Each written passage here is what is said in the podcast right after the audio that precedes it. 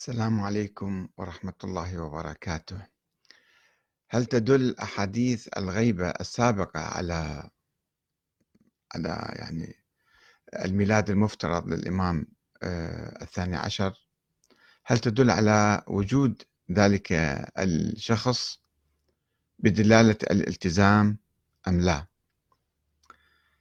اليوم أحد الأخوان آه، كتب في صفحتي وهو الأخ رعد حمدوش الغزالي.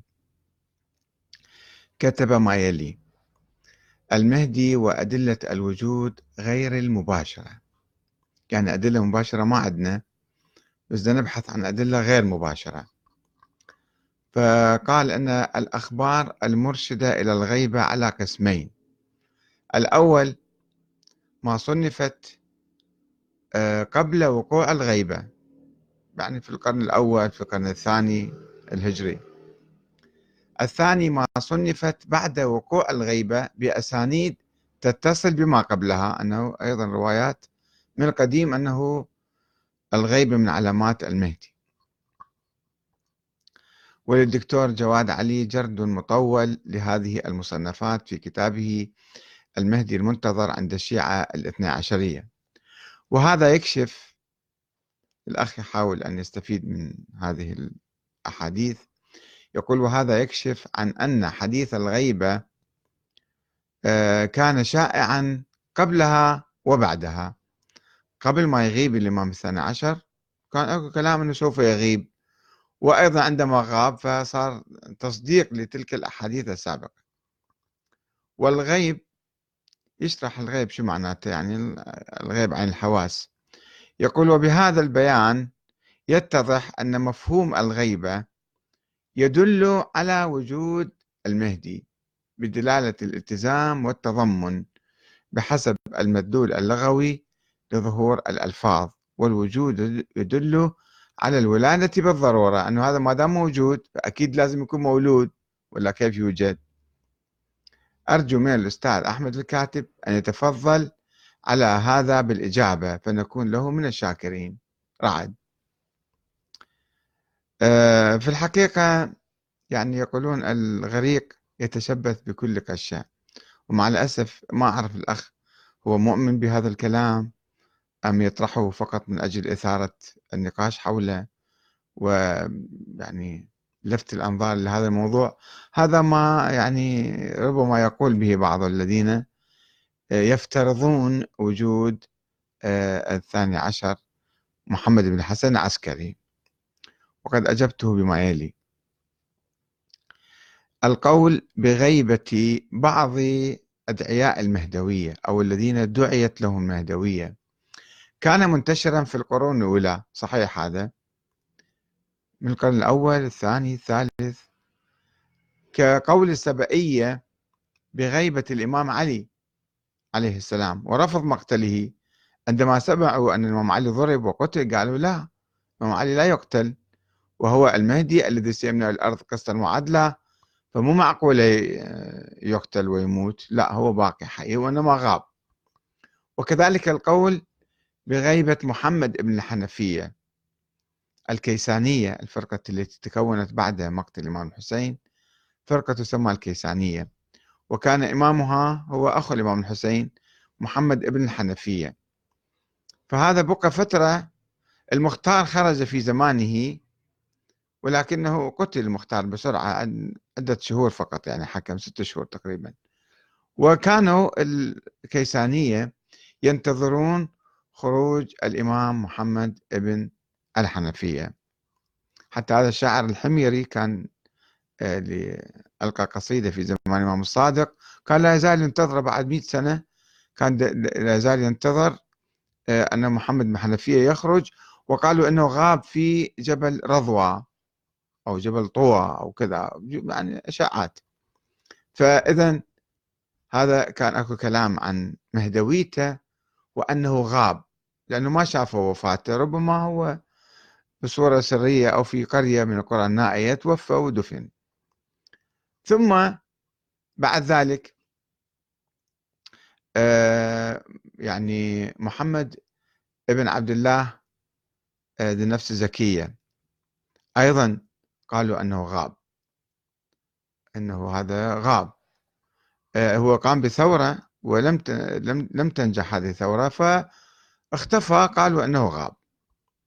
وكذلك إجينا على الإمام الصادق قسم من الشيعة كانوا ينتظرون أو يتوقعون أو يحلمون أو يأملون أو يزعمون أنه هو المهدي المنتظر. فعندما توفي الإمام آه، قالوا لا هذا ما توفى الإمام الصادق إنما هذا غاب وسوف يظهر بعدين. يعني كلام هم يدعون في كلام باطل ويعقبوه بكلام باطل آخر. وقبل ما يتوفى الإمام آه، الصادق ابن إسماعيل آه، الذي أشار إليه بالإمامة. يعني قال توقع الإمام الصادق أنه هذا يكون من بعده. فتوفي إسماعيل في حياة الإمام الصادق. ودفنه وقال تعالوا شوفوا كم مرة نزلهم شهد الناس أن هذا ابني توفى. فأيضا فريق من الناس ما يريد يصدق يعني هو يشوف الإنسان ميت قدامه. بس ما يريد يصدق يريد يكون له شيطان يلعب أبه يعني كما يقولون. فقالوا لا هذا إسماعيل غاب ولم يعني ولم يمت وسوف يظهر في المستقبل وصاروا ينتظروه. وبعدين راحوا إلى ابنه وأبنائه وأحفاده إلى أن آه، واحد منهم كان أيضا يدعي المهدوية عبيد الله آه، وأيضا كان مختفي ثم ظهر. كان غائب ثم ظهر في تونس وأقام الدولة الفاطمية الدولة الإسماعيلية. وبعد هذا أو قبل هذا بالحقيقة هذا في نهاية القرن الثالث الهجري بس قبل الإمام موسى الكاظم أيضا آه، كانوا يتوقعون الحركة الملتفة حوله أن هو سيكون القائم واسمه اسم موسى الحلاق وكذا. يعني هو موسى بن جعفر هو الإمام المهدي هو القائم. فعندما توفي الإمام قالوا لا مو معقول يتوفى هذا لازم هو الغائب. وكتبوا الواقفية الذين وقفوا عليه كتبوا كتبا بعنوان الغيبة أنه هذا إلى غيبتان أيضا مو بس غيبة واحدة غيبة بالسجن وغيبة بعد السجن طلع من السجن وغاب. فهذه غيبتان لذلك بعدين نجي على الجماعة الاثنى عشرية هم قالوا غيبتان غيبة صغرى وغيبة كبرى. غيبة يلتقي بها ويا الناس وغيبة كبرى مع إلى الآن ممتدة. وأيضا حتى محمد سبع الدجيل سيد محمد. أيضا هناك من قال عنده فرقة اسمها المحمدية كانت كانت تقول أنه هذا ما مات هذا غاب. والإمام الحسن العسكري من قسمه جماعته والشيعته يعني إلى 14 فرقة.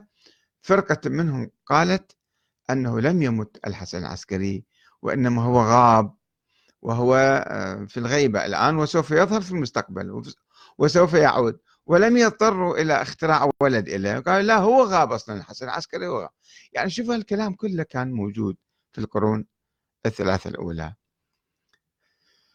وكان يعترف يعني يرفضون الاعتراف بوفاة أي واحد من ذولا وطبعا آخرين أيضا ليس فقط هؤلاء كل الثوار الذين كانوا مختفين يقولون هؤلاء غابوا. هم كانوا موجودين أشخاص حقيقيين وكانوا يختفون. عمل سري يعني فيسموها غيبة. وقد وهكذا فقد كان الادعاء بالغيبة لعدد من الأئمة والثوار السابقين في القرون الأولى مشهورا. وقد ألف فيه بعض الشيعة من الواقفية الكتب تحت عنوان الغيبة. فجاء الاثنى عشريون بعدهم وأخذوا هذا العنوان الغيبة وألصقوه بالإمام الثاني عشر المفترض محمد بن حسن العسكري دون أن يروه ودون أن يعلموا بولادته ما عندهم علم حتى ظن ما عندهم حتى ظن معقول ما عندهم. آه، وأن آه، ودون أن يعلموا بولادته أو يمتلكوا أدلة شرعية عليها وإنما قالوا بها رجما بالغيب وافتراضا وهميا. فأول شيء يعني العرش ثم النقش إذا هو ما ثابت ما ثابت ولادته كيف نقول أنه هو إمام وهو مهدي وهو غائب؟ والغيبة من علامات الوجود بالعكس نرجع لورا فنقول ما دام هو غائب وما موجود إذا فهو المهدي. هذا كلام يعني جدا غير معقول. فلا يشكل القول بغيبة الإمام الثاني عشر دليلا على وجوده وولادته فضلا عن إمامته ومهدويته ولكنهم قوم لا يعقلون. الأخ آه، رعد حمدوش الغزالي يعود فيقول يعلق على كلامي هذا فيقول تقريرك هذا يدل على رسوخ مفهوم الغيبة منذ اللحظة الأولى من تاريخ الإسلام. بمعنى أنها ثقافة حاضرة في العقل الديني فما تفسيرك لها. بوركت أستاذ. في الحقيقة هذا ما له علاقة بالإسلام الإسلام موجود بالقرآن. القرآن ما يتحدث عن الأمور.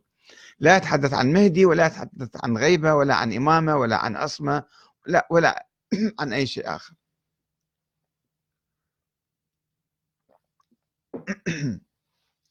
وإنما هذا حدث في التاريخ. والآن ربما بعض القيادات الثورية تختفي فترة من الزمن. هذا لا يدل على شيء لا يدل على أنه هذا يعني الدلالة على الوجود. هذا حدث تاريخي ناس كانوا يقاومون السلطات الظالمة المطلقة فيختفون ويموتون أو يخرجون بعد ذلك. فلا يشكل أنا أتعجب كيف بعض الناس يعني يعترف لا يوجد دليل على ولادة محمد بن الحسن حتى الشيخ المفيد كان يقول أن الإمام الحسن العسكري لم يظهره على أحد من شيعته. طيب كيف تؤمن به؟ وأنت تقول هو ما ظهر وما روى وما أحد عرفه. وما حد ما كان يعرف أنه هذا موجود آه، إلا بعض الأدعياء اللي ادعوا. فعلينا أن نعود إلى العقل بالحقيقة. نعود إلى القرآن الكريم الذي يأمرنا بالأمر بالمعروف والنهي عن المنكر وبأن يكون كل واحد منا مهديا يعني الله يهديه يعني يقتدي